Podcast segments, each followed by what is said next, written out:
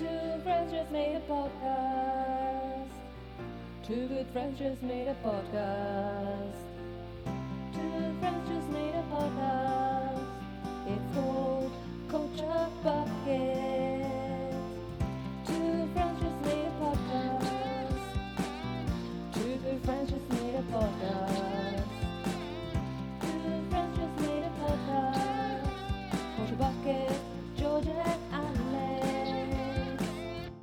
Hello, everyone. Welcome to the fourth episode of Culture Bucket. Uh, you're back with your hosts, George and Alex. Hi, Alex. Hello, George. Hi, hi. Good, good, good. So, today we're going to be talking about films. We're going to move on from music and talk about our favourite films in a little while. But first, it's time to catch up with what we've been doing in the previous week. What have you caught in your bucket this week, Alex? This is culture catch up time. This is where we talk about what we've watched, what we've read, what we've listened to, and probably some other stuff. Culture catch up time. Oh, many things, many Good, things. good. Um, at the end of the last time we spoke, um, I told I said Knives Out, and you told me I should watch the film. So I watched Knives Out. oh, you Out. watched Knives Out? Okay. it's really, really, really, really good. Isn't it? Yeah, I really, really enjoyed it. Um, when I was little, I watched a lot of um, Murder She Wrote, Mm-hmm. which in Italian we call it The Lady in Yellow. Perfect. yes, The Lady in Yellow. I guess it's because it's about, I don't know, because we call um, those kind of, that kind of genre yellow. Do you do the same in England? I know we generally call them like Who Done It. Yeah. Well, we call Murder them yellow, gialli. Yeah. So um, we called her uh, the lady in yellow. But uh, yeah, so never mind.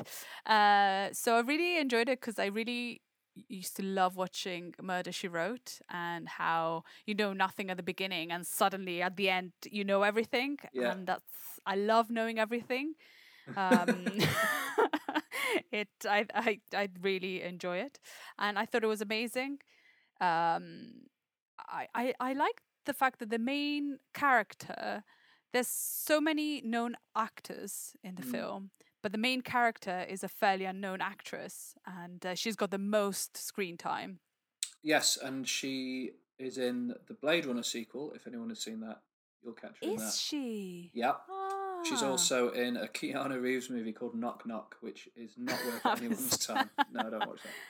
And she's soon to be seen at some point in the new James Bond film. She is a Bond girl, or you know, she's an act- she's an actress in or an actor in uh, No Time to Ama- So great she's she's going up in the world, which is good because her performance is, in my opinion, Oscar worthy in that film. I think she's incredible. so good yeah She plays I them- think Just for anyone that hasn't seen it, she plays the maid to Yeah. a famous author who dies near the start of the film. not the maid the Uh, nurse the, sorry, I'm so sorry. She plays. that's fine, I understand.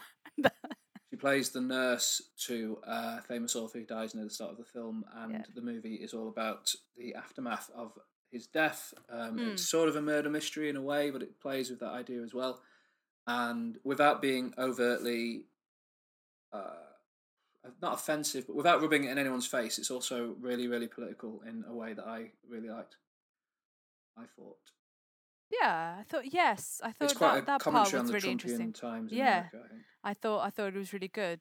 You know, oh, she like the. Um, uh, I think the nurse comes from somewhere in South America, Mm. um, but uh, they were saying the family was saying how she did things right, and that's why she's allowed to stay in America. But everybody that doesn't do things in the right way Yeah, uh, shouldn't stay in America. But yeah. oh, it was uh, yeah, no, it was really good, and how money kind of is what makes everything worse, and the Mhm. family turns on her as soon as uh, something happens.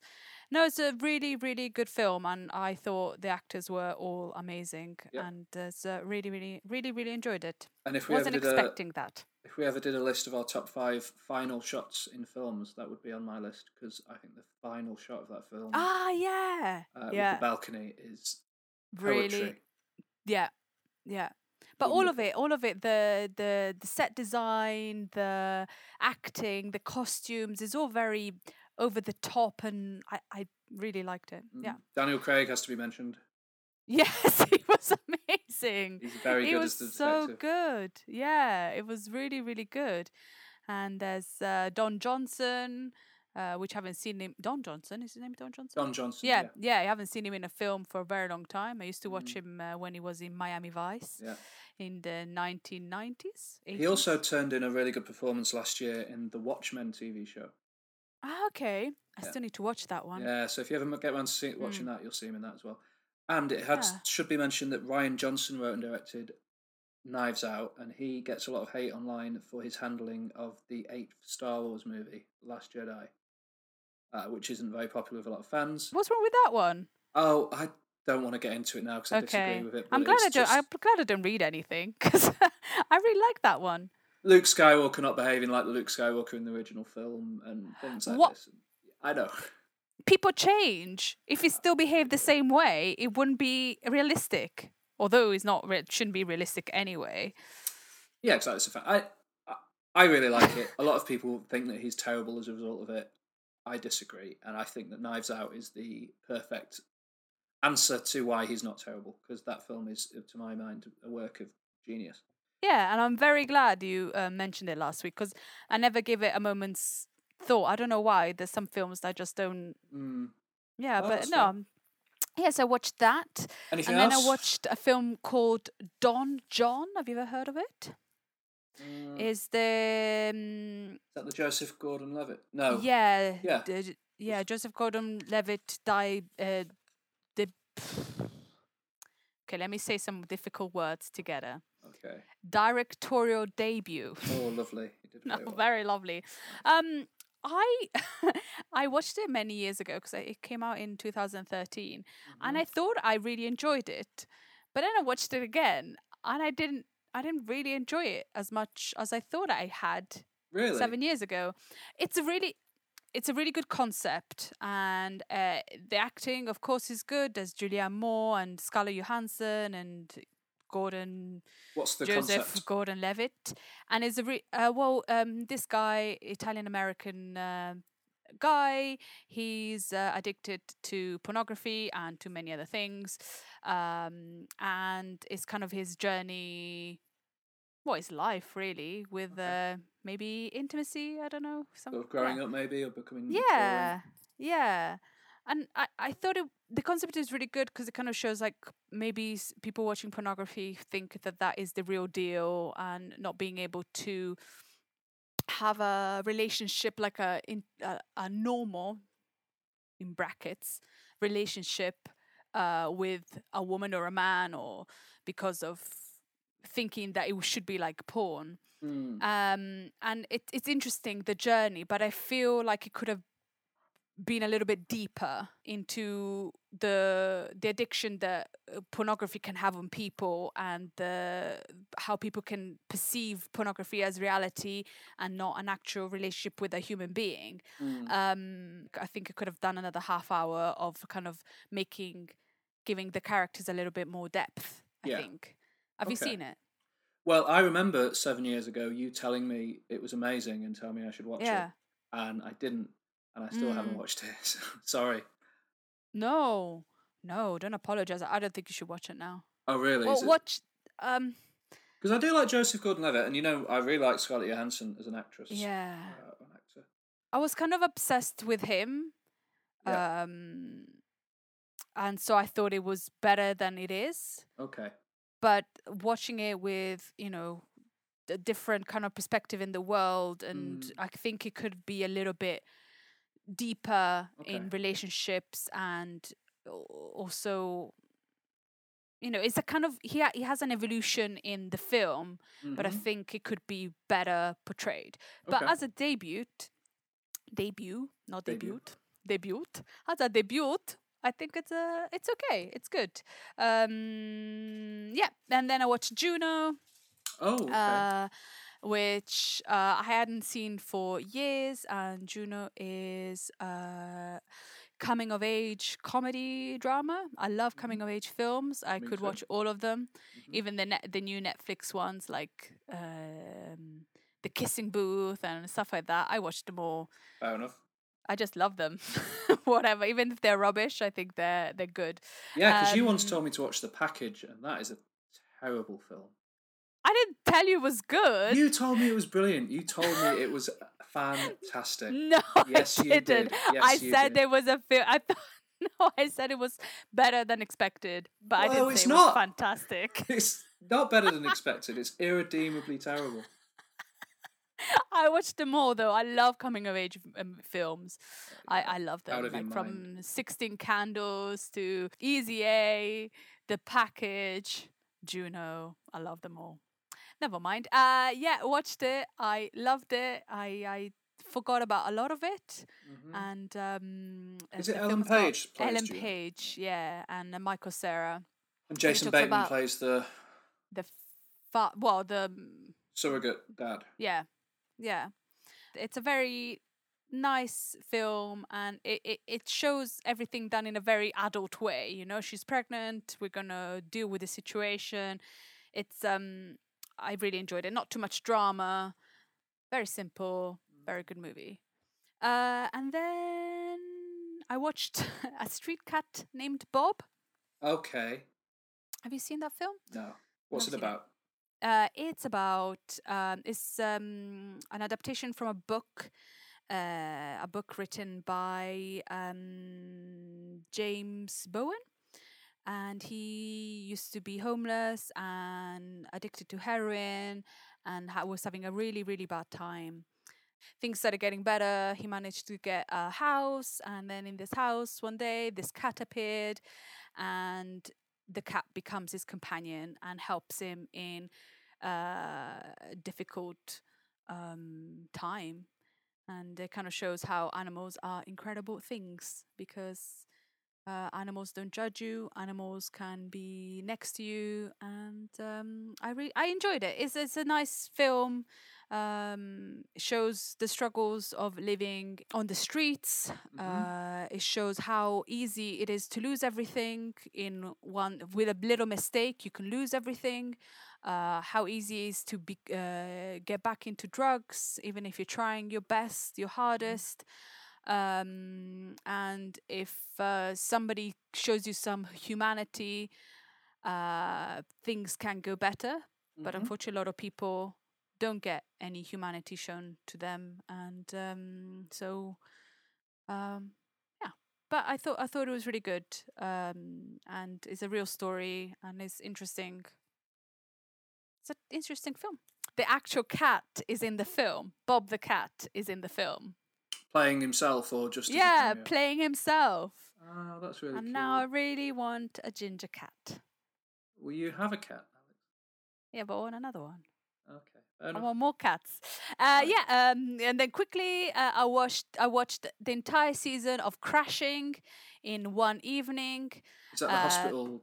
Yeah, yeah. uh, the English version, well, the original uh, British version, uh, written by, well, created by Phoebe Waller-Bridge, which I adore. I think she's a force of nature, um, and it's about um, the life of these six people uh, living in uh, Asgardian in, the, in this hospital, and uh, kind of a love story and messy and I thought it was really, really good. And uh, then I listened to the new Taylor Swift album. Oh, surprise! Taylor Swift album came out this week. Yes, Who? What? What was the story behind that album, Alex? You tell me the story Okay. because I don't know the story. You told you Well- sent me a message saying new Taylor Swift album. Blah blah blah blah blah blah blah blah. blah. I was like, yeah. Uh, if you remember a couple of episodes ago, in your honourable mentions for favourite solo artists, you mentioned Taylor Swift, yes. and I mentioned that Taylor Swift was a big fan of a band I like called The National, which we've discussed on here. Yes.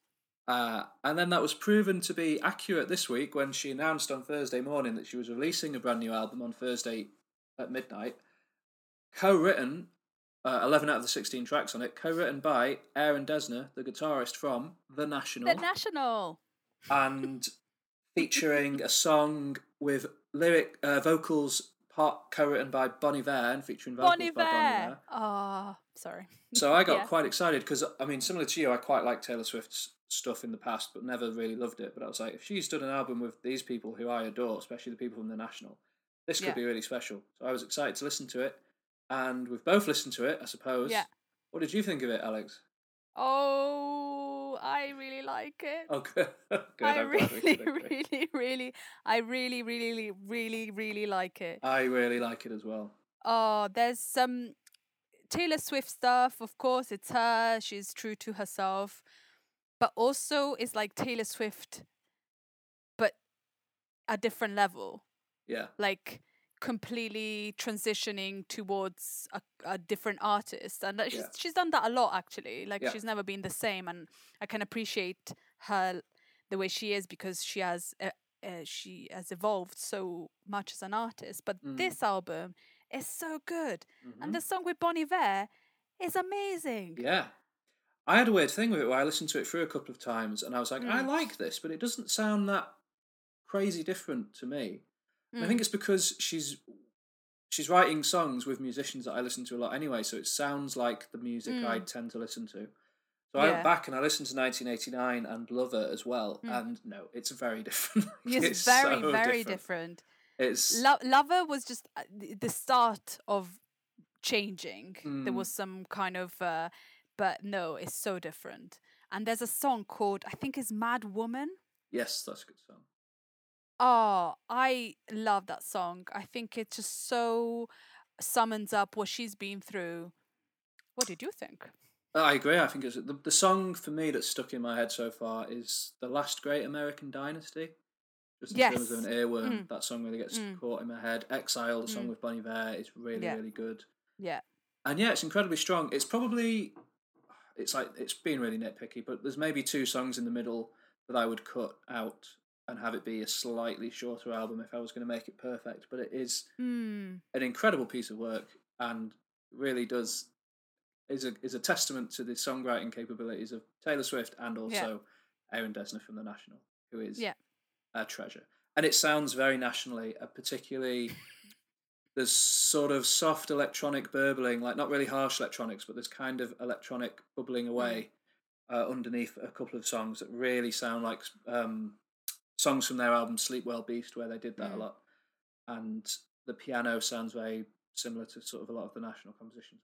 So Mm. yeah, I I think it's great. I really like it. I think that she has done something really interesting. I've seen people calling her out online a little bit for maybe Who doesn't that. call her online? Oh, exactly. Yeah. I I saw somebody being like, "Oh, she's just seen that indie music's popular now, so she's trying to do that." Oh, like, "Well, she's quite clearly a fan of it because she's talked and she, you know, it's been noted in the past that she likes the national Yeah. and bands like that. And it's just her following her muse a little bit. And the fact that I read that her record label didn't even know she was making the album until like the day she announced it. Like nobody knew it existed, which seems mad because she's already released like eight different vinyl editions and stuff. But mm, supposedly it was pretty un- unknown until right at the end that she'd done it.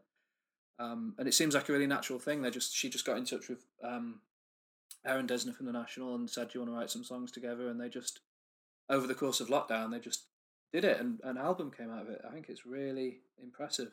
Yeah. And I was not expecting to enjoy a Taylor Swift album this year, but I did. No, me neither. Like, no, no, and especially one like this. Mm. I wasn't expecting an album like this. No. And then, Oh, yeah. last but not least, Oh, I okay. watched Hamilton. Okay. okay. I watched an hour of Hamilton. All right. Um, I appreciated more, but I can't. I, I, I, don't think it's my cup of tea. That's So, fine. but I'm glad I gave it an hour because I um I really liked um Daveed Diggs yeah, Daveed Diggs is, is excellent. He's the best thing in it. um Okieriete Onaodowan. He plays Hercules Mulligan. Yes, and I really enjoyed Anthony Ra- Ramos. I, this time I, loo- I I I looked more at the artist singing, Mm. and but I, I still can't get into it. But I think it's I understand why you think it's good. Okay, good. Good. There's a cool thing in Hamilton where uh, after the interval in the second act, those three actors that you named play different Yeah. roles in the second half. Do they? Mm-hmm. Oh, maybe. But Daveed I Diggs like- in particular is better in the second half. Well, he's, he's incredible in the first half, but he's he has some amazing songs in the second half. Well, I've got another hour and 40 minutes to watch, so maybe next week I'm going to talk about the last Right. half. I might finish it one day. Yeah. And that's it for me. Good. What about you? Uh, well, I listened to that Taylor Swift album a lot that we've just talked about. I don't know if there's any other music worth discussing really. I listened to quite a lot of the Manic Street Preachers based on our Mm. uh, discussion last week, but that's and then there's like homework, but that's about it really for music. Yeah. So film wise, I watched The Lighthouse. You seen you know The Lighthouse? the one with Keanu Reeves and Sandra Bullock. No, that's the Lake Ah, House, okay. And- not the one with Keanu Reeves and Sandra Bullock. Sorry. I was the- like, why are you watching that? I don't know. It might. I've never seen it. Is it? Is it not good? I've never seen it, but for a while it was my sister's favorite film. Wow. Well, maybe it's good then.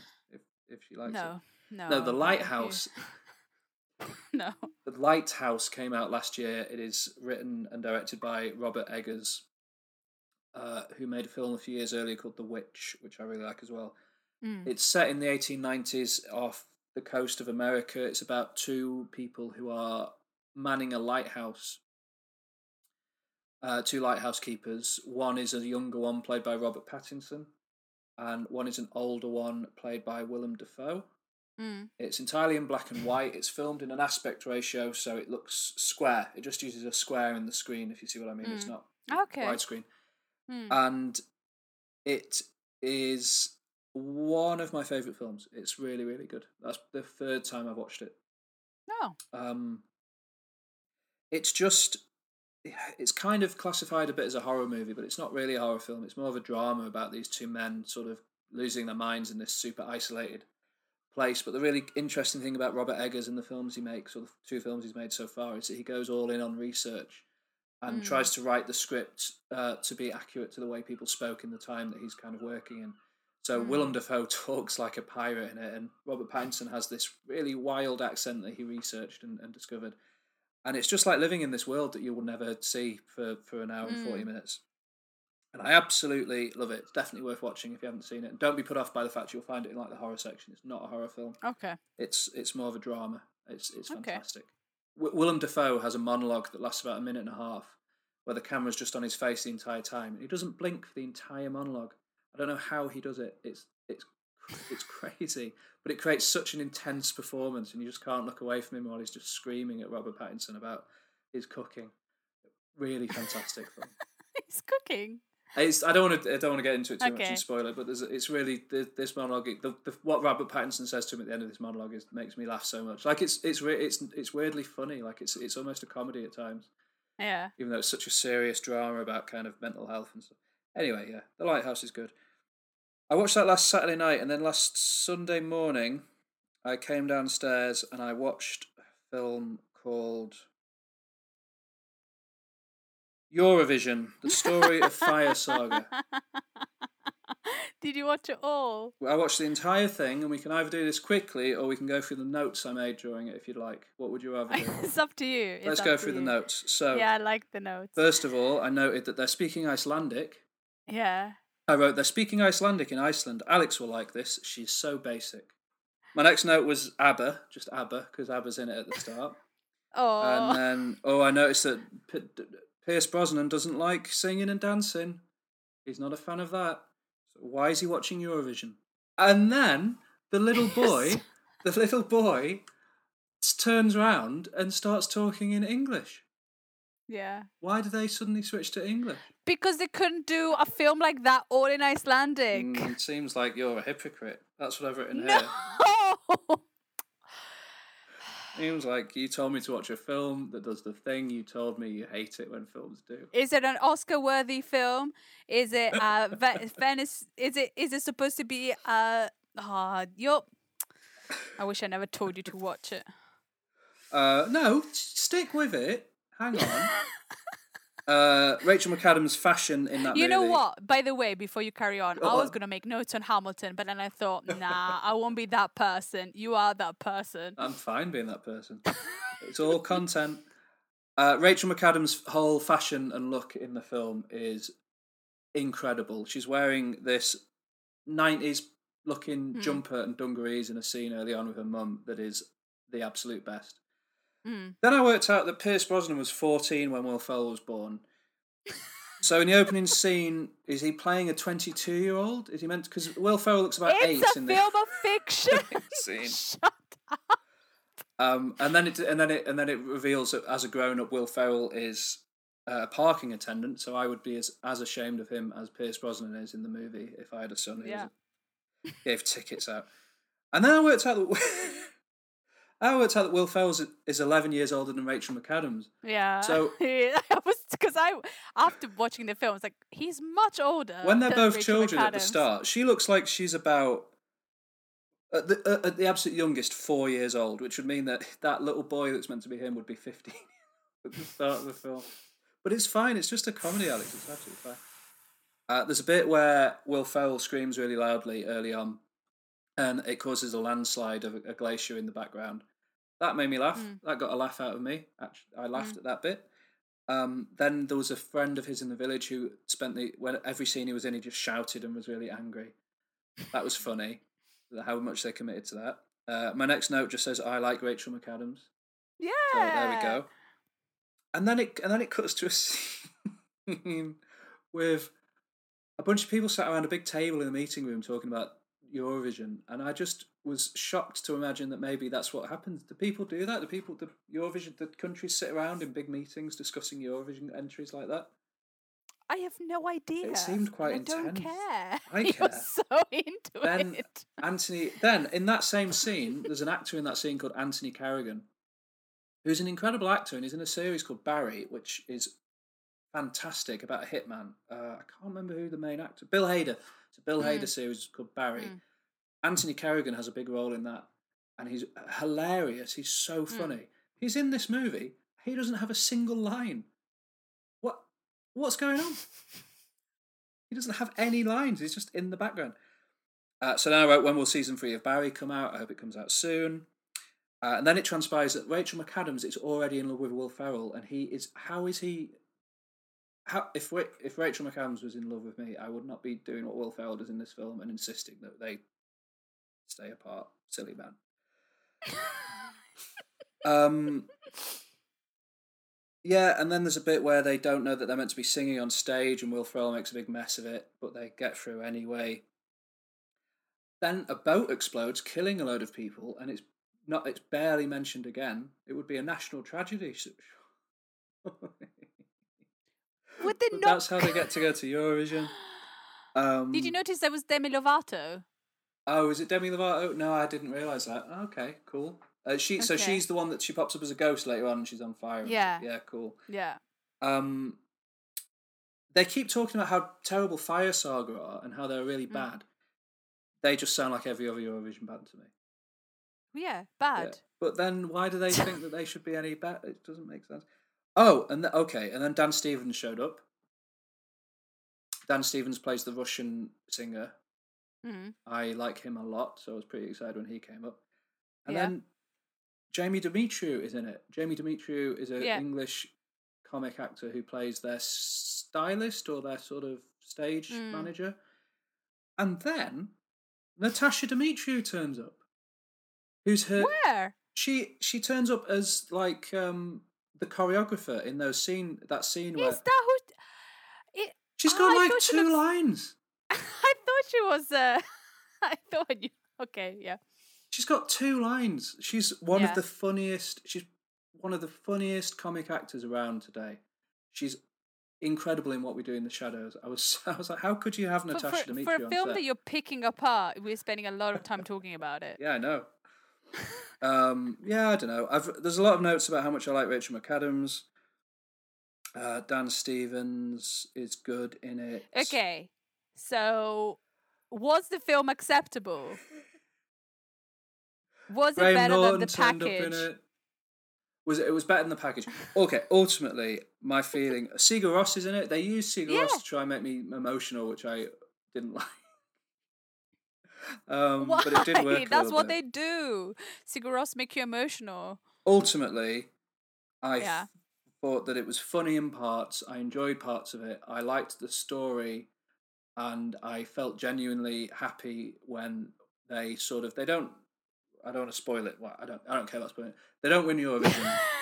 they sing a song that isn't the song they entered, and it's but it's a better song, and everyone Yeah. loves it anyway. And they And when she starts realise they can singing in fall love, they Icelandic, Icelandic because Did you not feel yeah, no, like that your was heart good. was bursting? but it's at least half an hour too long. The worst thing about it is how boring it is. There are parts that are just painfully dull and not Mm. funny. Like there's long sequences that don't need to happen. Like where he's going to the Eurovision finals in a mini and they're doing like a car thing through. That's just rubbish.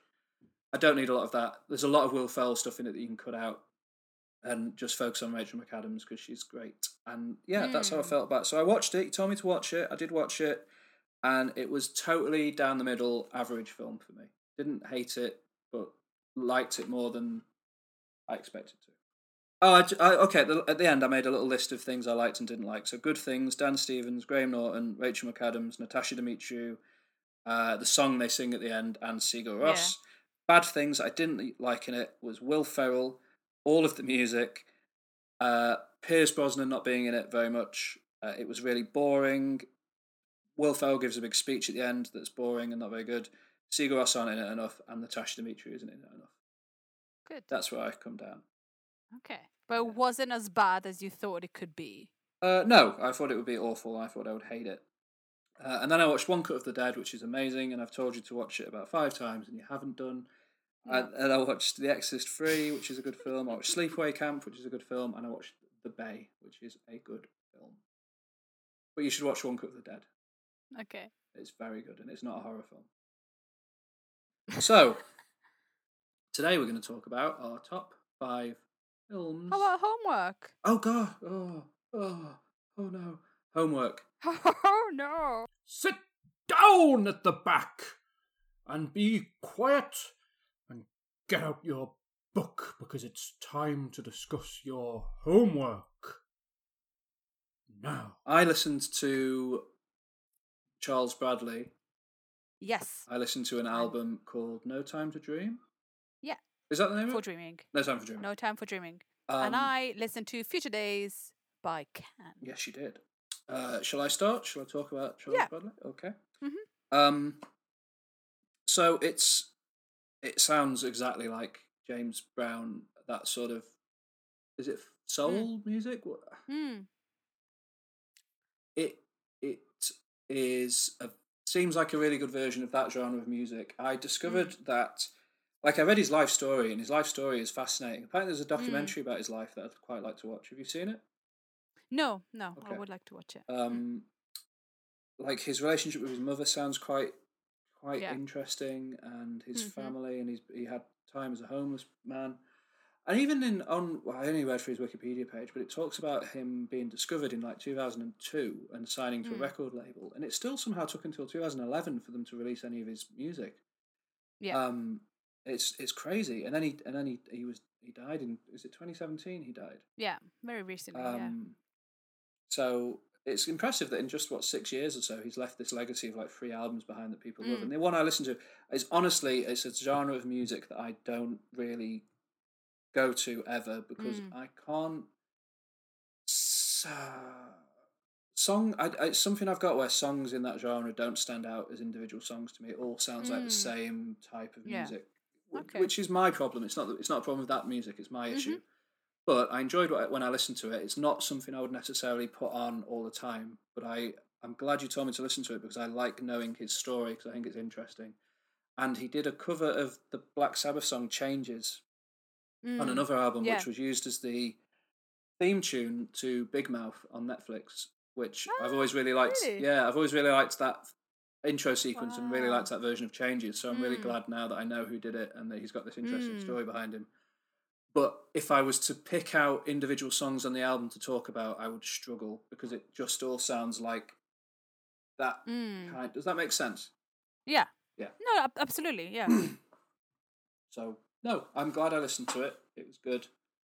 It was Hmm. something that I wouldn't have sought out myself, and I'm pleased that I did. And I can definitely hear where it comes in Big Little Lies as well. It reminds me a lot Mm. of the kind of music that Reese Witherspoon's character listens to in that show Yeah. and stuff like that. So No, it's good. He's he's good. I'm glad that I know about him.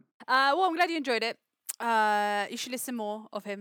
Yeah, I I think, will. I'm I think the gonna- more you listen to the genre, and the, the more you can maybe um, I don't know, get into it. Yeah. Really, yeah, Yeah. And that two albums are really good as well. So I'm listen going to to listen the Changes album. I think definitely because I want to hear that song. Mm, yeah, yeah. Um, in fact, now when I listen to this, when I uh, you you you, talk about changes, I can only hear his Oh, really? song.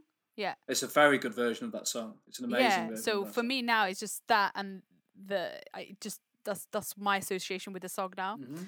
Just a word. Um, yeah. So I listened to Future Days by a band called Can. Yes, you did. It's an interesting album. Yeah, that's a that's a, yeah, that's a given. Yeah. Um, my favorite song is uh, Moonshake. Okay. Um, I listened to that album a few times, and Moonshake is the one that kind of wakes me up. Mm. So the first two songs are kind of like ambient and Almost like listening to a river. one of the Yeah, yeah, and you know you can listen to it, and then you you're kind of in a trance, and twenty minutes later, Moonshake comes up, and it's like good, good, good. It's very interesting, Yeah. and I really like that song, and it's the shortest song in the album. It's only like three minutes, Yeah. so the album is forty minutes long, Yeah. and It's only got the- four songs on it. he has got four songs, and The fourth song is 20 minutes long, I think. yeah, yeah, and that's the one that kind of go you go back into the trance again. Yeah. um but no I, I i liked it i could i could listen to it many times because it's not something that it's it's just enjoyable to listen to and um there's some disturbing parts kind of like weird music's clashing Yeah. um in uh, i think it's in in the second track um but then it seems like you then have a break f- like moonshake is kind of the the intermission Yeah. you kind of yeah, have a little a break bit? Yeah. and you go pa pa pa pa pa and i've i've noticed myself shaking my head uh during um uh that that one but no i, I enjoyed it when last week you were talking about kraut rock Yeah. i just didn't realize that you were saying kraut Oh, what did you think I was it's not saying? is is not is that not quite racist against german people Uh, I don't think so. It's the genre Ah. of it's what the genre of music is called. It's got its Ah, own okay. Wikipedia page. I wasn't just like no no no no not you no no not you i mean in general because you know krautrock, did innit? it do people not call german people i don't know i don't want to I know- I know what you mean. when when uh, in a dispredative manner It- at least i know in italy they did they used to call them like that I think I'm it's been sure used like that, but I don't think that there's any associations around Oh, okay, the term okay. krautrock that are negative. I think it's it's it's not. To my knowledge, it's not a. The British press originally adopted the term krautrock as a humorous umbrella label for the, devi- the diverse German scene, though many so-labeled artists disliked the term. Interesting. Yeah, because kraut is a German word recorded in English from 1918 onwards as a derogatory term for a German, Mm, particularly a German soldier during World War One and World War Two. In earlier meaning in English was a synonym, synonym of sauerkraut, a traditional Central and Eastern European food. So that's why I was like krautrock. Yeah, it's interesting. That's a bit. It, it just it, it's an odd one, but it has very much just become the kind of accepted term for that. It, it, it, just sort of generally describes a type of music that originated in Germany that doesn't conform to the standard accepted structure of pop and rock music of the 60s and 70s. Hmm. So, yeah, it's an odd one actually, but yeah, Can are sort of the quintessential krautrock band. Yes. And they have I didn't realize. I don't know if you told me last week Yeah. or I wasn't listening. I was listening because I always listen to you. But the, the album was recorded in 1973. Yes. Yeah. That's a very long time ago. I know, I know. And the vocalist, Damo Suzuki, they discovered him while he was busking on the streets of Europe. And they just found him and brought him in. He did three albums with them, and one another one that's kind of probably maybe more famous is called Tago Mm. Mago, which is much Mm. more of that. Um, you described part of one of the songs as being quite abrasive a minute ago. Yeah. Tago Mago is like that as an album. Yeah. It's a different. Okay. I really like the ambient noise of Future Days and just the kind of way it just literally just sound like a a river flowing, and then this man kind of quietly, kind of whispering over the top of it. It's really interesting actually nowadays. Damo Suzuki he tours, and when he tours, he'll turn up in a city. This is what I've read anyway. He'll turn up in a city that he's going to perform in, and he'll find a local band of young musicians, get in touch Mm. with them, um, rehearse with them for a day, and then at, Mm. when they do when he does the gig, they'll be his band for that evening, and he'll just kind of do improvised lyrics over the top of their performance. He's so it's such an interesting, cool way of kind of doing music that I really uh, respect and yeah find inspiring. So no, I'm glad that you listened to it and didn't hate it. So it's good. No, no, I really enjoyed it. I, I, I enjoyed it. It just, I think, I think, because you can kind of get lost in their songs, you can't, you can't really say if you really like everything or not. You can just listen to it for a while, and you. I just know whenever the third song comes on, because it's so different from Yeah, the rest. right. because Um, it's so up tune and it's so short as well Yeah. that you're gonna go da da da da da da da da. da. Yeah, but, But uh, um, yeah, have a listen to Tago Mago if you if you're interested. Okay. see what you think of that. yeah, Okay, great. cool. No Right. arguments this week this time. Yes. Very good. nice. So, time to talk about our lists for this week, which I tried to leap into earlier mistakenly. Five, four, three, two, one. Our top five. Top five films, specifically English language live action films. Yeah? Yes. Because there will be room later on for foreign language films and other formats outside of live action. Yes. So, who started last time? Who's going to start this time? I started last time, Okay. so you start this time. My number five is the newest film on my list. It is from last year. I wasn't sure I was going to put it in my list until I rewatched it last week and or a week or so ago. So I've already mentioned it actually on this podcast, but it is a film called Midsommar. Hmm. Hmm. Ah, very nice. Written Midsummer, Midsummer. Like midsummer. Midsummer, but it's spelt M I D S O M M A R. It is a. Hmm. It sort of exists in the folk horror genre, Mm-hmm. which is one of my favourite genres of horror. If anyone's interested, with uh, films like The Wicker Man, Blood on Satan's Claw, The Mm. Witchfinder General, kind of fall within that. And it was written and directed by Ari Aster, who made Hereditary a few years earlier, two Uh, years yep. ago or so. Which again is another film of mine that's one of my favourite movies. Uh, so he's really painting himself as one of the best directors around, in my opinion. But he was hired. Mm. I think I believe this, the story that I read is that he was hired by a production company to write a folk horror film for them. They just wanted a folk horror movie to make that they could put out and make some money on. And Hmm. he instead wrote this epic romance or romantic drama film which has the backdrop of folk horror but really is more about the breakdown of a relationship between these two main characters played by uh, Florence Pugh plays the main character, the, the Mm. girl in it, and the partner is, I think he's called Jack Reynor. Let me find it. Yeah, Jack Reynor plays her boyfriend, and basically, Jack Reynor's a student at university doing his PhD. He Hmm. lives with a couple of other students, one of whom is played by an actor who plays Chidi in The Good Place, and I feel really disrespectful that I've forgotten his name. But if you've ever seen The Good Place, he plays Chidi in that, and his name is William Jackson Harper. And Mm. they have a Swedish flatmate who has invited them to go back to his village in Sweden for the summer and join in their summer fest- festivals.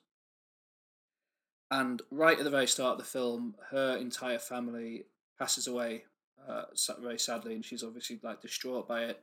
And you can tell at the exact same time he's having a discussion about maybe breaking up with her, so their relationship is sort of coming to a natural end.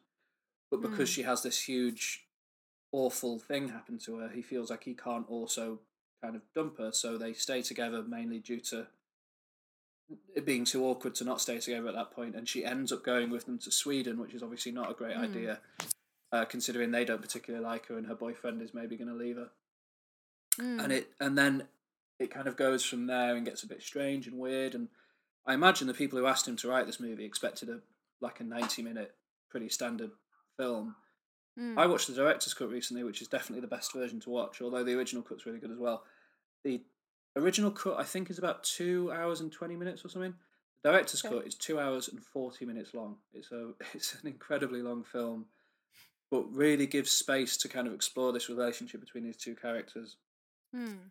And it's all about identity, your place in the world, uh, finding acceptance, finding your people, this kind of thing. And it's just it's it's a beautiful film. It's a rare horror film that's shot almost entirely during the day. Oh wow. Yeah, and is some of the most gorgeous, beautiful photography that's ever happened on I- I've ever seen ever. And he he went straight from directing Hereditary into directing this. It's incredible how rushed the production was when you see the film and see how gorgeous and beautiful it is. Mm. Florence Pugh, who's probably my favourite actor working today, turns in an astonishingly good performance in it.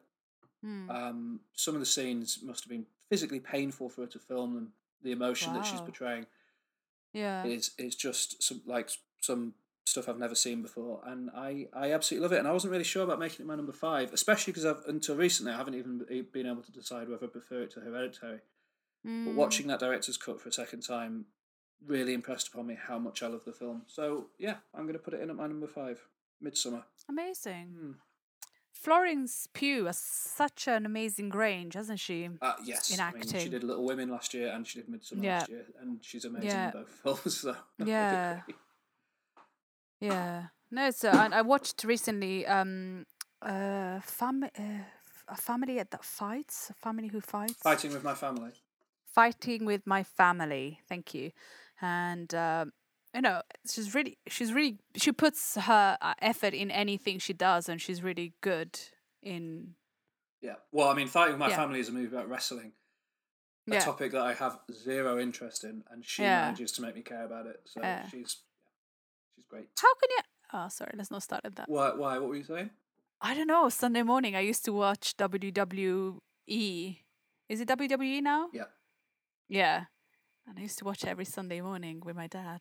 Oh, I loved it. that's fine. I'm not judging anyone. It just it's not for me. It's not my thing. I don't. I don't think it's terrible. I understand why people like it. It's Mm, just for me. It's just like what. It's like why I don't like soap operas. It's just not for me. Mm. Yeah, it's it's a shame because these kind of horror films like Hereditary and Midsommar, I really want to watch them because they look Well, you might have to Midsommar. amazing. Oh, It's not. did you just did you just choose one horror film that I haven't watched? No, as if I do I'm that. crying. Can you see my tears? um, It's not like No, but- Hereditary. Hereditary is one of the scariest films I've ever seen. Midsummer, like I said, it's more a relationship drama that happens to have the backdrop of a folk horror film, but it is not. okay. It's got some. It's got a little bit of gore in it that's quite i- Mm. intense, but outside of that, it's not. It's scary because of how much you end up caring about what's happening to the characters, but it's not Mm. scary in the way that Hereditary is, where it just it injects pure terror into your body. Yeah. Yeah. Hmm. But I know. But you mean. yeah, but I would like to watch Hereditary as well should because it just it it just looks amazing. Mm. But I, I I know that I won't be able to sleep for days, months, years. Yes, because t- I mean, the a lot of people are a bit like you because Toni Collette uh, in Hereditary gives a performance that was the best performance in cinema that year, and it Mm. wasn't even let- it wasn't let alone winning an Oscar. It wasn't even nominated. It wasn't even discussed because it's in a horror film. But she, it's the best work she'll ever do, and it's so unfortunate that it Mm. will be so unseen because it happens to be in a horror movie. Mm. Um, but yeah, that's that's the reality of the world. What's your number five best film ever, Alex? Ah, number five best film ever. Oh, this was a very hard list again. Yeah, I uh, found this week very I, I say. Um, so number five, I've put the Blues Brothers. Oh, okay. Uh, so uh, the Blues Brothers, it's a musical comedy uh, directed by uh, John Landis. yes. And it stars uh, John Belushi and Dan Aykroyd as uh, Jake and Elwood Blues, uh, two brothers that were raised in an orphanage. Um, so um, after um, John Belushi's character uh, Jake gets released from prison, uh, he finds out, uh, him and his brother find out that uh, the orphanage they grew up in um, was about to close and they needed um, money uh, to keep it open.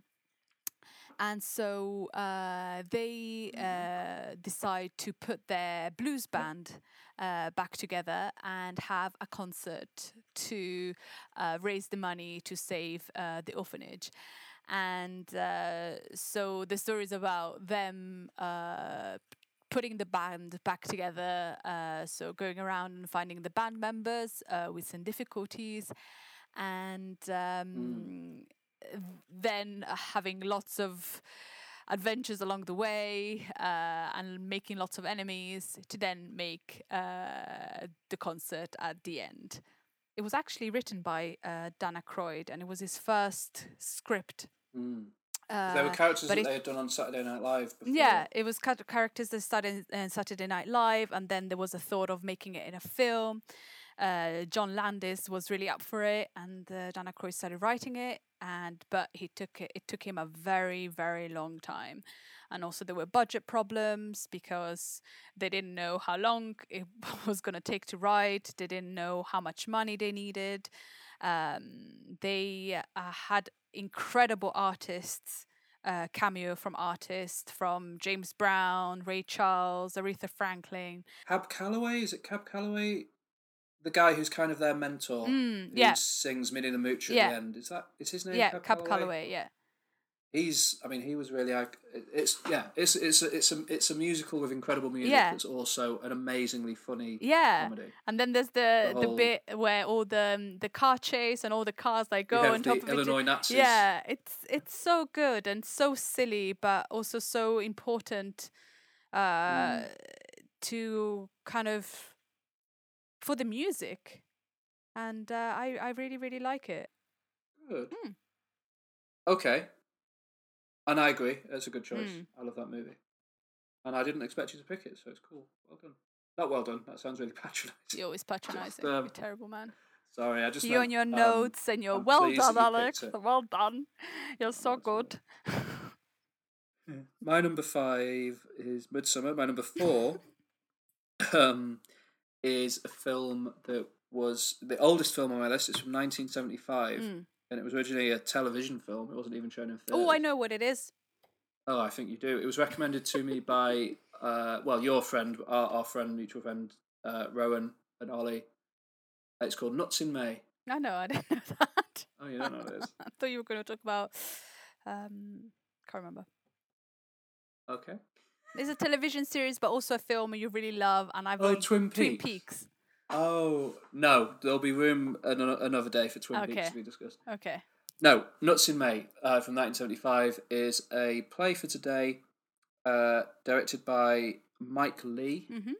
and starring Alison Steadman and Roger Sloman as a couple who go on a camping holiday in the English countryside, and it's just a very gentle comedy about their holiday, but because I spent my youth going on camping Hmm. holidays in the English countryside, I find it incredibly relatable and just like there's just a bit at the start where he says, "Oh look, it's Corfe Castle." That just I don't know why it makes me laugh so much, but it just makes me laugh Hmm. so so much. Or there's a bit where um his wife's talking to him about something, and he just turns around and looks in the distance and goes, "Oh look, there's a car driving down the A113."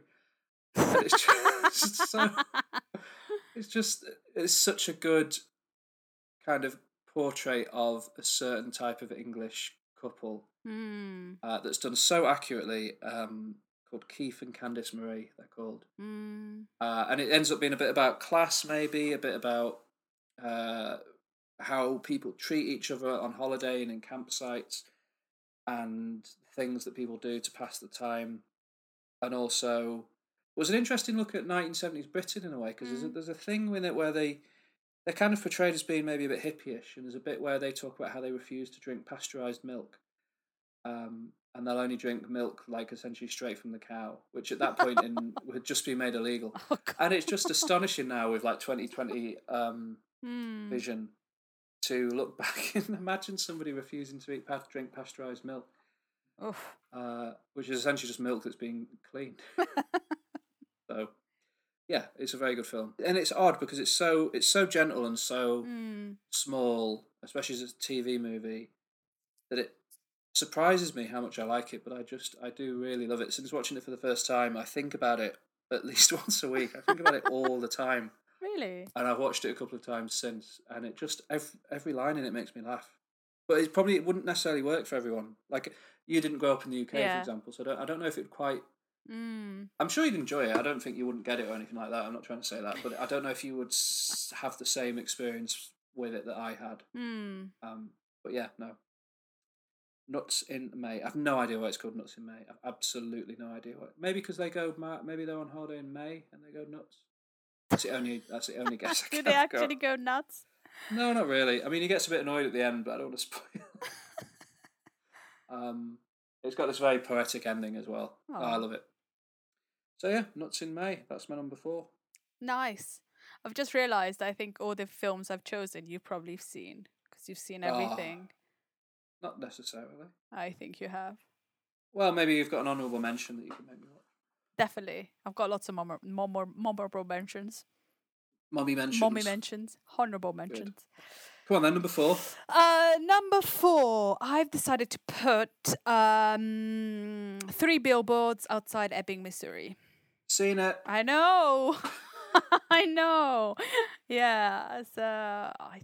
Tell me about it. What's it about? Uh, it's about this woman uh, that her daughter uh, gets um, raped and murdered, and they haven't found the person that's done it. And so she puts three billboards outside of the town asking why have nobody been found. The things that they actually say, the billboards are uh, raped while dying and still no arrest. How come Chief Willoughby? So it's the story of this uh, amazing, strong woman who is not satisfied with the fact that there's nobody that has found the culprit for the murder of her daughter. I love Frances McDormand. She's incredible. She's very She's good in an amazing actress. She's so powerful. The anger that she portrays and the the film it's just it's just an amazing film. And I kind of read a little bit behind and how the collaboration between these three amazing actors, uh, Sam Rockwell, uh, Woody Harrelson, and uh, Frances McDormand, works so well with the director, which is uh, Martin McDonagh, who Mhm. who, who did um, In Bruges. in Bruges and Seven Psychopaths. Yes, I haven't seen Seven Psychopaths. Oh, it's. I mean, it's the it's the lesser of those three films, Mm. but it is it's worth a watch. It's, Yeah. it's interesting. um, and how the decisions between what they decide how why why she was so hard Mildred the main character uh the anger that she has because you know uh, if she she can't give herself to sadness because she has to fight to find uh the the killer the, her daughter's killer or killers. So um no I, I it's it's really really good. I really really enjoyed it. And i like the fact that um this film kind of then helped people in real life. Uh, for example in in bristol uh, they put billboards outside bristol um uh, the nhs they put free billboards there uh, they used them uh, after the grenfell uh, tower and so Well, and that was inspired by yeah, the yeah, the impacts. So um, in 2018, uh, Justice for Grenfell um, put three vans, uh, and the vans said 71 dead and still no arrest. How come? And Ah, then oh, um, so a- few not just in england but in, in america this film kind of had an impact on how Mm. people l- you know let's sort it out we with these billboards and um, it's uh it's i i think is a very powerful movie I agree with you. I think it's really good, and I like that you've put it in your top five. I don't want it to be because sometimes movies like that that come out and get a lot of Oscar love sort of then get forgotten a little bit. But I think that that's a film that should hopefully stand up. It's me next, isn't it? My number three is next, isn't Yeah. it? Yeah, yeah, yeah. Yeah. The Big Lebowski. You look really happy. It's my number three too. Ah, I like it. Frank Ocean last week. The Big Lebowski this week. This is always on my list somewhere. when I do my Yeah, well, that's the first one they always put in, and it, it moves. Is it fifth? Is it third? Is it? And I thought, no, it has to be this time has to be number three. The Yeah, I popped Big it at number three. Lebowski. Sorry, I said It's a- it, but I didn't want to freak you out like you did No, last week with fine. Frank Ocean. no, it's fine.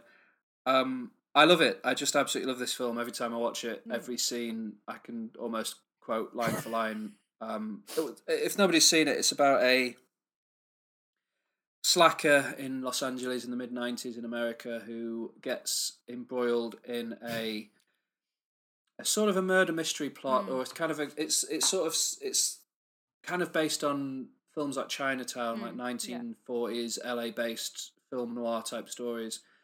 But instead of a hard boiled private detective, the main character is a stoner who doesn't really know what's going on and sort of stumbles through the plot. And it's just combining those two things, like slacker comedy with film noir, is so smart. Yeah. And they really did produce one of the all time great movies. With, Yeah. Um, yeah, The Big Lebowski is fantastic. Jeff Bridges' performance is one of the all time fantastic performances. I Uh, love Jeff so Bridges. so like such an iconic performance. Yeah, he's he's he's really good. and also, there were a few films with Jeff Bridges. They thought, oh, do I love this man? I think I love this man. I really love this But- man. the rest of the cast is like John Goodman, Yeah. Julianne Moore, Steve Buscemi, uh, John Turturro, Philip Seymour Hoffman. Yeah. A few other people pop up here and there. Flea from the Red Hot Chili Peppers is in it a little bit, Mm. and uh, it's just it's just funny. It's just a, it's just my favorite comedy. I really love it, It's so good. and the soundtrack is soundtrack powerful stuff. is amazing. Uh, all of it is just scene by scene. You, it's just a amazing movie. There's a scene, I think probably one of my favorite scenes when um he uh, he's um is after they're supposed to save uh the wife and uh the dude gets dragged uh, with his um white russian into the Oh, the yeah. car and that scene where he's the dude is trying to explain what happened he's like, there's been a lot of ins and outs. yeah, have yous." yeah. And then what's the name of the the actor? Not uh, Philip Seymour Hoffman, but like the Lebowski, the Mr. Lebowski. Oh, the Big Lebowski. The I don't actual Big Lebowski. name. And he's just kind of looks at him and just say it just shouts it like, "What is this, dibby bitty?" And I just laugh every time I see that scene. I just laugh because it's so crazy. Because it's just dude just going, uh, "Well, you know, uh, because," and oh, I just love it. It's just such a stoner. I can't. The script is so tight that even when I watch it now, because every line is a good line, Yeah. every every spoke word of spoken Yeah. dialogue is is funny. Mm. That when I watch it now, I still pick up on things that I've never noticed before that make me laugh. Yeah. Oh, I love it. Uh, that I've never that, that I, somehow I've watched it like five six times, and I'll Mm. still watch it Mm. today and find new things to enjoy in it. Ah, So It's incredible. yeah, it's uh, it's really really good and uh, really enjoyable. I I really like the bit where um, I think my favourite part is where he has he knows that some people are going to break into his apartment Mm. again looking for money from him, and he's trying to like keep them out, and he nails a bit of wood behind his door, and then wedges a chair behind this piece Mm. of wood and under the door handle so that they won't be able to, you know, that that classic thing. Yeah. And then they come and his door, he's forgotten his door opens outwards. he just opened the door and the chair just falls down.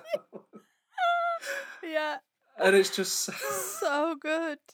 And that's a bit that I just missed completely. I didn't realise what was happening the first couple of times I watched it. And then when I oh. finally realised that it was that he tried to do that wedging the door with the chair thing and just completely failed. Oh, it's oh, it's just so opens the wrong good. It's so good. I just I just love the Coen brothers. They they just managed to create masterpieces. I think. I just Yeah. I just love their films and a lot of them. And I was thinking I need to choose one, and it's always the Big Lebowski. Yeah, it will never be anything like Yeah. Yeah, Even though of the, all their films are good, but The Big Lebowski is it's uh, absolute perfect. Mm. Yeah, no, but it, yeah. Good choice. Number three. We we seem to have like similar number threes. Yeah, we do. It's interesting. So now I suppose we go to my number two. Yes. because your number three was The Big Lebowski. So my number two is from 2012. It's an adaptation of one of my favourite novels, which is often. It gets made fun of a lot, this film, for being strange. Okay. Uh, and it is quite strange. It doesn't completely work, but I adore the ambition of the project, and that is Cloud Atlas. what? I don't, I don't know the film.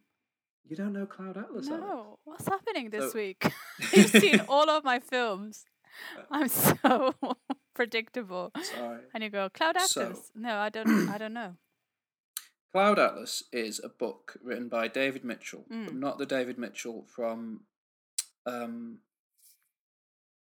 Uh not the David Mitchell from Mighty- Peep Show, the yeah. British comedian. No, David Mitchell, an author, mm-hmm. and his book is a book that contains six separate stories that happen in different periods of history. So one is set in the far future, like the far, far post-apocalyptic future. Mm. One is set in the nearer future, in Mm. sort of a traditional sci fi future. One is set in sort of the 1970s. One is set in kind of Caribbean pirate sort of era. Mm. One is about a composer set in sort of the classical com- uh, composer era, sort of late medieval time, maybe. I'm, I'm not sure exactly the years. I think that's mostly all of the different stories. But there's six stories in total. Mm. And in the book, it nests. So it tells the story, I think it starts with the story furthest in the past. And it tells you half of that story. Okay. And then it tells you the first half of the story that's next along chronologically. And then it does that until it gets to the middle, where it Hmm. tells you the entire story of the furthest in the future. And then it tells you the second half of the of the story that is the next along chronologically until it works its way back Okay. to the story that it started with. It finishes that, so it, it nests itself. Do you see what I mean? Yeah, yeah. It's quite complex to, and each story is told through a different literary device, right? So one of the stories is told entirely through diary entries. Mm. One is told entirely through letters. One is entirely an, an interview. Mm. One is uh, told as if it's being spoken to somebody, like around a campfire. All different ways of telling the story. It's an incredible book, and it's the kind of book you would Mm. look at and assume is impossible to adapt into a film. And you know what? Maybe it is, but Mm. they did their absolute best. And it was directed by the Wachowski sisters, or the Wachowski siblings. Mm. Sorry, I should say the Wachowski siblings, who did The Matrix Mm. and uh, a director called Tom Tykwer who did Run Lola Run. If Oh, you've yeah. seen that, Mhm. yep. Yeah. And I, I don't know how they split it down, but basically some of the stories were directed by the Wachowskis and some were directed by Tom Tykwer, and it was all brought together into one film. And they sort of try and match that literary device in that, like, one of the stories will be told as if it's a farce, like a spoof farce, and then another one is filmed as if it's a 1970s conspiracy thriller. So they Hmm. change the filming style to match Wow. that type of story that's been told. And is there? Can you hear the beeping cars? Every time. Yeah, sorry. And um, the windows are so because where I live, uh, you have to keep the Victorian facade on your house, so you're not allowed to have double glazing. So if anyone's having a conversation outside or there's any noise outside my bedroom window, it's just as if they're in the room. Anyway, What a facade. the cast is really good. It's got Tom Hanks, uh, Halle Berry, Hugh Grant, Jim Broadbent, Mm. Hugo Weaving. Oh. Yeah, and they play all of these main cast members play a different character in each of the six stories, Mm.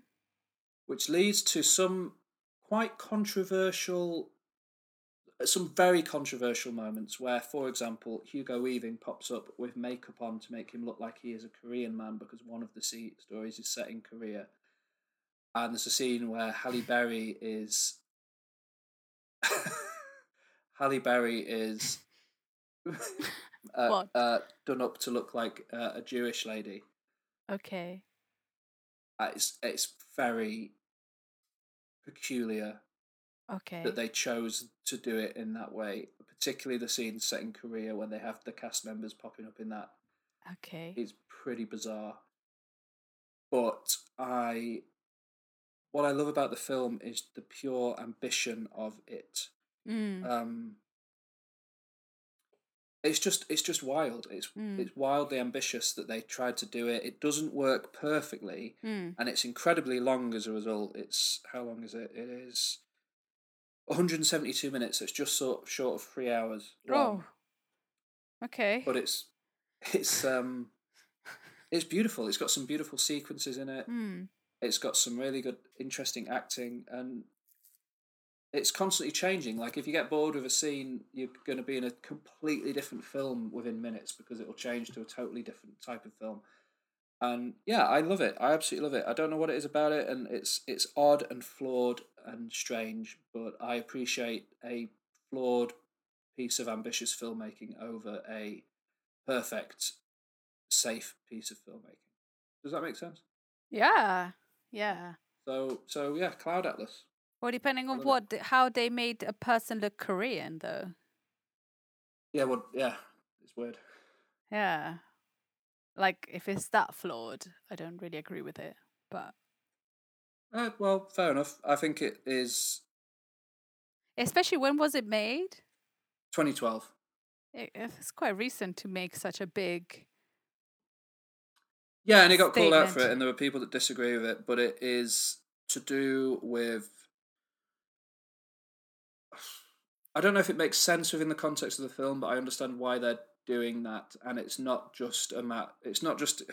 I mean, it is a case of yellow face, but it's Yeah. a case of Because cause if could it like, I haven't seen the film, but could it have been done by making okay, it's set in Korea and you assume that he's Korean without um making him look Korean. You know what I mean? Like sometimes you could have things like that where you see the oh yeah, person how it is, could do that. but Yeah. everybody else sees them as Korean. which is what which is what Spike Lee would do, for example. Yeah. Um, And, you that's what totally he did in that. the that Five Bloods. Like they're all old Yeah. men. yeah. It's so cool. Uh, I and the really primary, the, like the primary character in the Korean sequences is played by a Korean actress. Okay. But then that would have been good without making yellow face. Yeah, but they're trying to they're trying to show how um it's the, it's the idea that the souls of people are, are happening again and again throughout history. Mm. So they they wanted the actors to be in every sequence. Yeah, but you could just do it without film. making them Uh, look t- Yeah, you're totally right. But they they didn't. They they made them Korean. Uh, but it's Mm. it's. I don't want to say equal opportunities because that sounds really terrible to say it in that way. I don't know the right way of phrasing it, but like there are scenes where, like Halle Berry, for example, playing a, a, a Caucasian Jewish woman, is it happens? It happens. They're mixing it up all over the place. It's not a case. I it's don't not know. A film where they've I'm not saying that. I'm saying you could make it in a of more intelligent way by seeing Halle Berry how she is and uh, whoever the other actor is, but you can use your imagination by saying, okay, well now she's a Jewish, a Caucasian Jewish woman, Yeah. uh, and now he's a Korean man, rather than putting them in costume, which is a bit maybe n- not correct because why would you do that? Yeah, it's a novel, especially in but I- 2012 like that's what i'm saying in 2012 i think it's you could have done things more intelligently but i haven't seen the film so maybe maybe i would think differently when i saw the film but i don't really agree with stuff like that Possibly, and I know what you mean, Hmm. but and I, I genuinely don't agree with that kind of thing, and Hmm. I'd enjoy the movie as much if it wasn't happening in it. Yeah. but it is in it, and it doesn't make me dislike the film. Hmm. If that makes sense. Yeah. it's an interesting one. Hmm. It's strange. What's your number two? my number two is uh the royal tenenbaums Oh right, okay. Yeah. Um, uh, I love Wes Anderson films, and I had to choose my favorite one, and it's usually between The Royal Tenenbaums and The Darjeeling Limited. Um, But I feel like The Royal Tenenbaums introduced me to the world of Wes Anderson, so I put him at number put them put it at number two. Um, it's uh well, if uh, nobody has seen it, it's a comedy drama which has been directed by Wes Anderson and co-written uh, with Owen Wilson. Um, and it's got big actors in it: uh, Danny Mm. Glover, Gene Hackman, Anjelica Huston, Bill Murray, Gwyneth Paltrow, Ben Stiller, and Luke Wilson. And uh, it's a film about a very dysfunctional family, uh, about uh, how uh, people can live in the past and not uh, move on. And uh, yeah, that's pretty much it. And the story about this family, really. And um, I really like it because um, with Wes Anderson movies, he creates a world you can recognize it, but it's a totally different place. Uh, so the film is supposed to be New York, but you you you know it's New York, but it's not really New York. You're not really sure what the time period is. Um, the actors always wear the same clothes. Uh, I that I just really like it, and it was the first Wes Anderson film I ever watched. I really like Wes Anderson, Mm. and I struggle because I can never pick out like one Wes Anderson movie that's my Mm. favorite Wes Anderson movie, Yeah. which is why like he's not got. There's no film of Wes Anderson's on my Mm. list.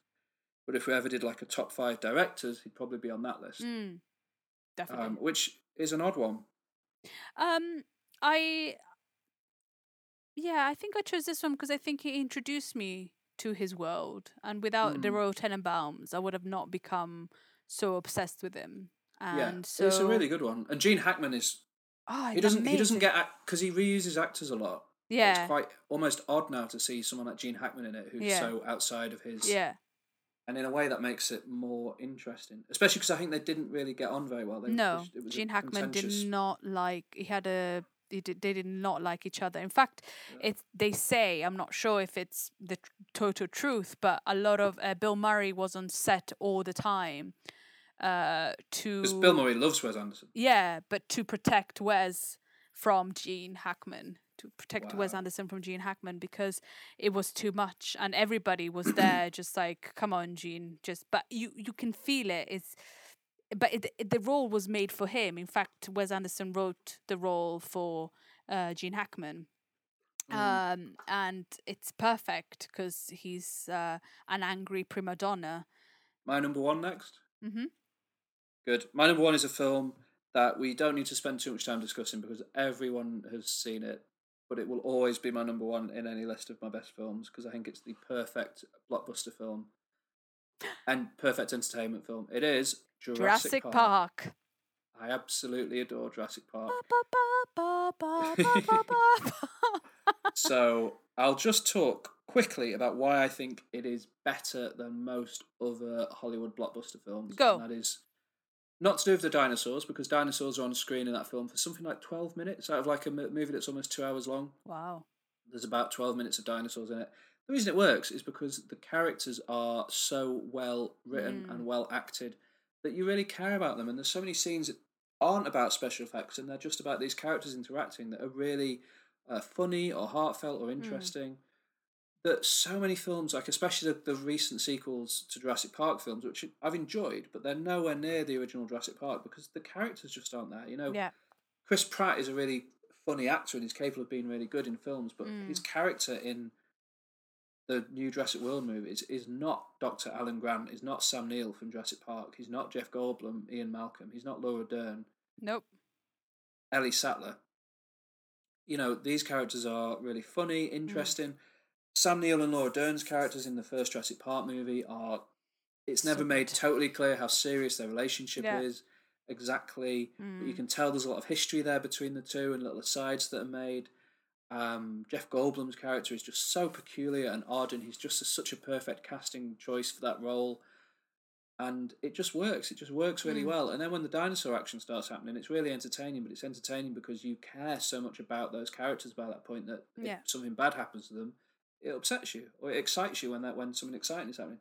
So yeah, I think Jurassic Park is the perfect blockbuster movie in my opinion, and I really like blockbuster films. I really Mm. like action films and films like that that can often be quite looked down upon because they're just there to entertain. But Mm. there's nothing wrong with being entertained, and Jurassic Park does it perfectly. hmm So that is my number one film, and the music's good, obviously. I love Jurassic Park. First film I ever watched at the cinema Oh, lovely. I'd love to have seen it. when I was, I think I was 10. 11? Okay. What year did it come out? 1993. 1993 i yeah probably came out in Eng- in italy like a year later probably. So yeah must have been nine Right. eight or nine. That sounds Yeah. about right. it was amazing to watch at the cinema and i couldn't shut up for a second. I remember my dad just going alex shut up. Because i was like oh my god it's it's a dinosaur. Oh my god is that poo? Is that big poo? Is she putting poo oh yeah, Yeah. no I was film. five, so I was definitely too young to see yeah it in the cinema. great Just on the cusp film of being too young. But yeah, good film. So yeah, that we don't need to talk about too much because I mean, most people, if you haven't seen Jurassic Park, please watch it. It's Yeah. about a a billionaire who creates an island of dinosaurs. Oh, does that sound exciting? Yeah. Would you? Would you? If if there was a Jurassic Park, would you go? Yes, I would. Yes. I wouldn't. Uh, well, you'd be missing out on some excellent uh, fun. I don't think I can run very fast from Velociraptor. Well- I'll be, probably be the first one dying. I mean, it's not. it's not necessarily going to go wrong, but, but in the every well film it goes wrong. Yeah, because they're films. And they, it wouldn't be a very entertaining movie if it was just like everybody went and had a lovely day and then uh, again. It wouldn't be much. Why? It could be like you know a night at the museum, a day in Jurassic. Park, and everything is fine. People get also- a slushy. It's very much. They're movie monsters. They're not really dinosaurs. Like dinosaurs didn't really look like the dinosaurs in Jurassic Park. No, they Uh, had feathers. They understand they had feathers, and also velociraptors were about the size of chickens, I think, rather than the kind of six foot tall That's why. Because my chickens now, when they run, they remind me of little velociraptors. Well, there you go. They're probably the, the natural evolution of the velociraptor. There was a there was a dinosaur that looked a bit like the velociraptor in the film, but it doesn't have as cool a name, so they changed the name to velociraptor because that sounds cool. And now Mm. everyone think, and now everyone thinks. Anyway, anyway, let's not talk about the inaccurate representation of dinosaurs in Jurassic Park films. How about your number one film? My number one film is a recent addition from this year. Watched the film, liked it. Is an abduct- This is- year, yeah, Ha- is is an ab- Hamilton? is this Hamilton? Alexander Hamilton. Alexander Hamilton. No, it is definitely not Hamilton. Um, it's from this year. Well, I watched it this year, so I don't know if it was released before. In it wasn't from this year. I watched it this year because, um, I mean, I live in Italy. Okay. I know it was December. Uh, never mind. It's an adaptation from one of the first books I have ever read, and the film is Ah. called Little Women. Wow, Little Women. Yes. Greta Gerwig's Little Women. Uh, Greta. Gerwig's 2019 Little Women. A story about sisters and what goes on. But I think everybody knows about Little Women. Well, I didn't until I saw Greta Gerwig's adaptation. Really? Yeah, oh, well, 'cause because you're a boy. Boys boy. don't read Little Women. Girls really Oh, read Little Women. maybe Little I should have read Little Women. It's good. Yeah, well, um, I chose Little Women because from I don't know how she did it, I don't know how the actresses did it, but from probably minute ten till the end, I had tears in my eyes. Mm. I was so happy to see one of my. I'm crying now. Look at me. I was so amazed on how she managed to be so truthful to the book, but also uh, showing so much so much power. She chose in- amazing actresses. Florence Pugh is in it, Yes, um, Emma. Watson, uh, Saoirse Ronan. I can't say her name. Uh, Saoirse Saoirse Ronan. Ronan. And uh, one actress I didn't know, Eliza Scanlen. That's uh, Did she play the fourth sister? yes, yes. And um, Laura Dern is in it. Laura Dern. Laura Dern is in it. Uh, Yes, and. Timothée Chalamet, but he's the boy, so nobody cares. Well, he was the first boy I've ever was in love with. Uh, but um, Bob and uh, Odenkirk is in it. Bob Odenkirk is in it. The Yeah. dad is Bob Odenkirk, and when I saw, it, I was like, "No, hi, Saul." Um, beautiful series, uh, but yeah. Um, so uh, it's a story about four sisters. Um, you know, expectations from the four sisters. The one of them wants to be a writer. Uh, family. It's good. I I just loved it.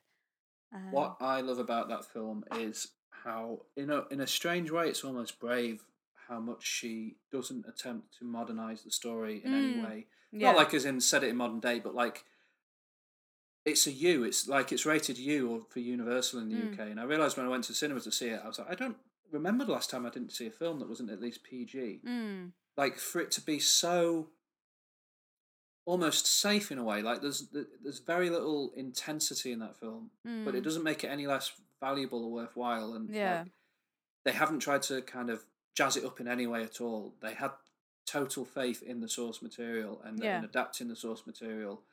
Um, with a couple of small changes, but nothing that really fundamentally changed it, would be enough to make a great film. And Yeah. they just did. They just have. They. It's just an absolute piece of art. Yeah. It's a. It's, a, it's Costi- wonderful. And those actors, actresses the, in it. the are actresses incredible. are amazing costumes are really really good i don't know i just thought it was she just managed to uh, make me relive that book Mm. and i i thought it was amazing and also a good film to have now to show how powerful women can be and um. Yeah.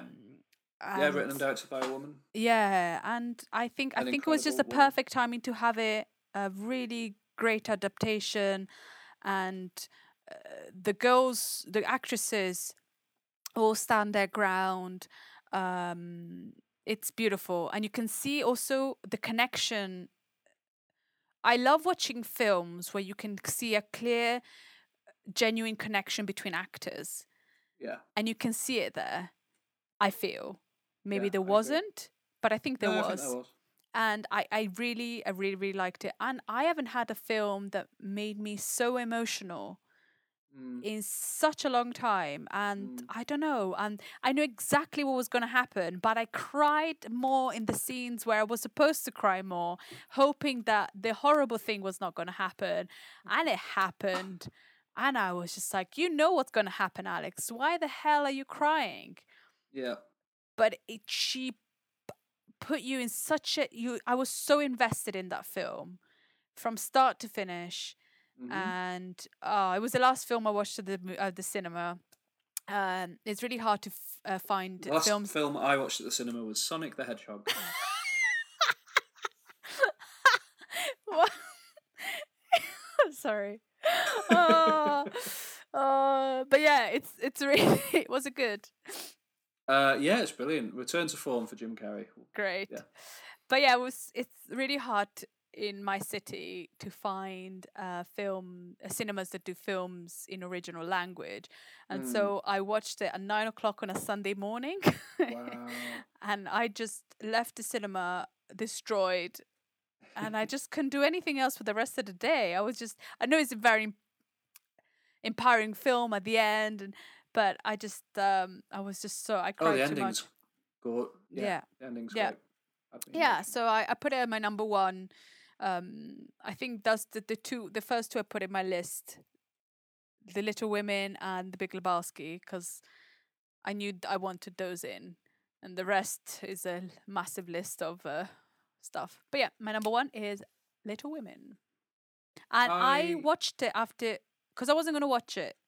Yeah. I wasn't sure about it, and then you told me how good it was, and I thought, well, if George thinks The Little Women is good, because sometimes I feel that there was another adapta- adaptation many years ago, nineteen, oh, I can't, the first one, There's been a few different adaptations. yeah, but I've seen one of them, and I'm just just so disappointed, and um, I was reading because I haven't read the book or seen the other adaptations, Yeah. so I'm not sure. But I was reading, or the impression I got was that the thing other adaptations have really struggled with was Florence Pugh's character getting that right because that's quite a complicated. yeah, To not make her seem like a spoiled, selfish brat. Yeah. quite tough it seems, and Greta Gerwig and Florence Pugh pull it off yeah. incredibly well in this film. Yeah, exactly. Yeah. Because you're not supposed to like her too much, Mm. but you have to like her a little bit. yeah, you have to care about her because Yeah. yeah. Yeah. Yeah, you have to care about her. So you go, But there's okay, a scene and- to do with ice skating, is it? yeah, That's uh, yeah, maybe yeah, upset. yeah, yeah, yeah, exactly. So you, I, I think they they should they just did a great job it Yeah. was a it was a collective, and I love seeing Emma Watson in films, and I don't see her enough. Um, the last film before that was um, that I've seen uh, was uh, Beauty and the Beast. Be- Be- Beast? Beauty, Beauty and the Bisque. About a beautiful woman making a lovely lobster soup. Beauty and the Bisque. Right. But yeah. Um, Cool. good. Well, that's our list. Yep. Uh, shall we run them down again? Do you want to go? Okay, so uh, number five, The Blues Brothers. Seen it. Number three, Three Balls. Bill, three Balls. Number three. Three Balls. Number three. Number Number, three? four. Yeah. ah, oh, the sweats are coming out. Number four, three billboards outside Ebbing, Missouri.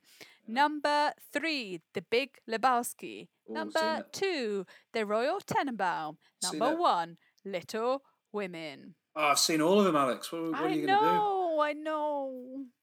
They're very good. But though. it's, I think I think it would be a very hard to find a film that I haven't seen. Well, no, it's not. Um, Well, hmm, we'll Whatever. see. My top five. yeah. Number five, Midsommar. Mm-hmm. Number four, Nuts in May. Number three, The Big Lebowski. Number two, Cloud Atlas. Number one, Jurassic Park. Mm.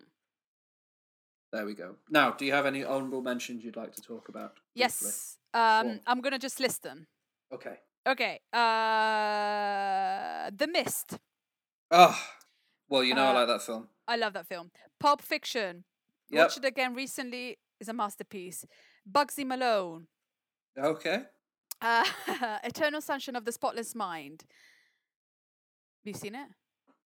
Yes, but once in a long time ago. I don't remember. Okay. well. Fight Club. Uh, Stanley Kubrick's Full Metal Jacket. Haven't seen it.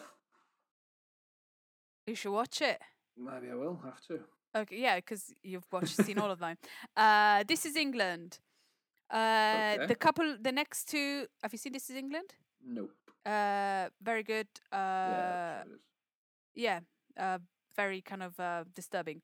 Yeah. Um, The next two are silly. Honey, I Shrunk the Kids.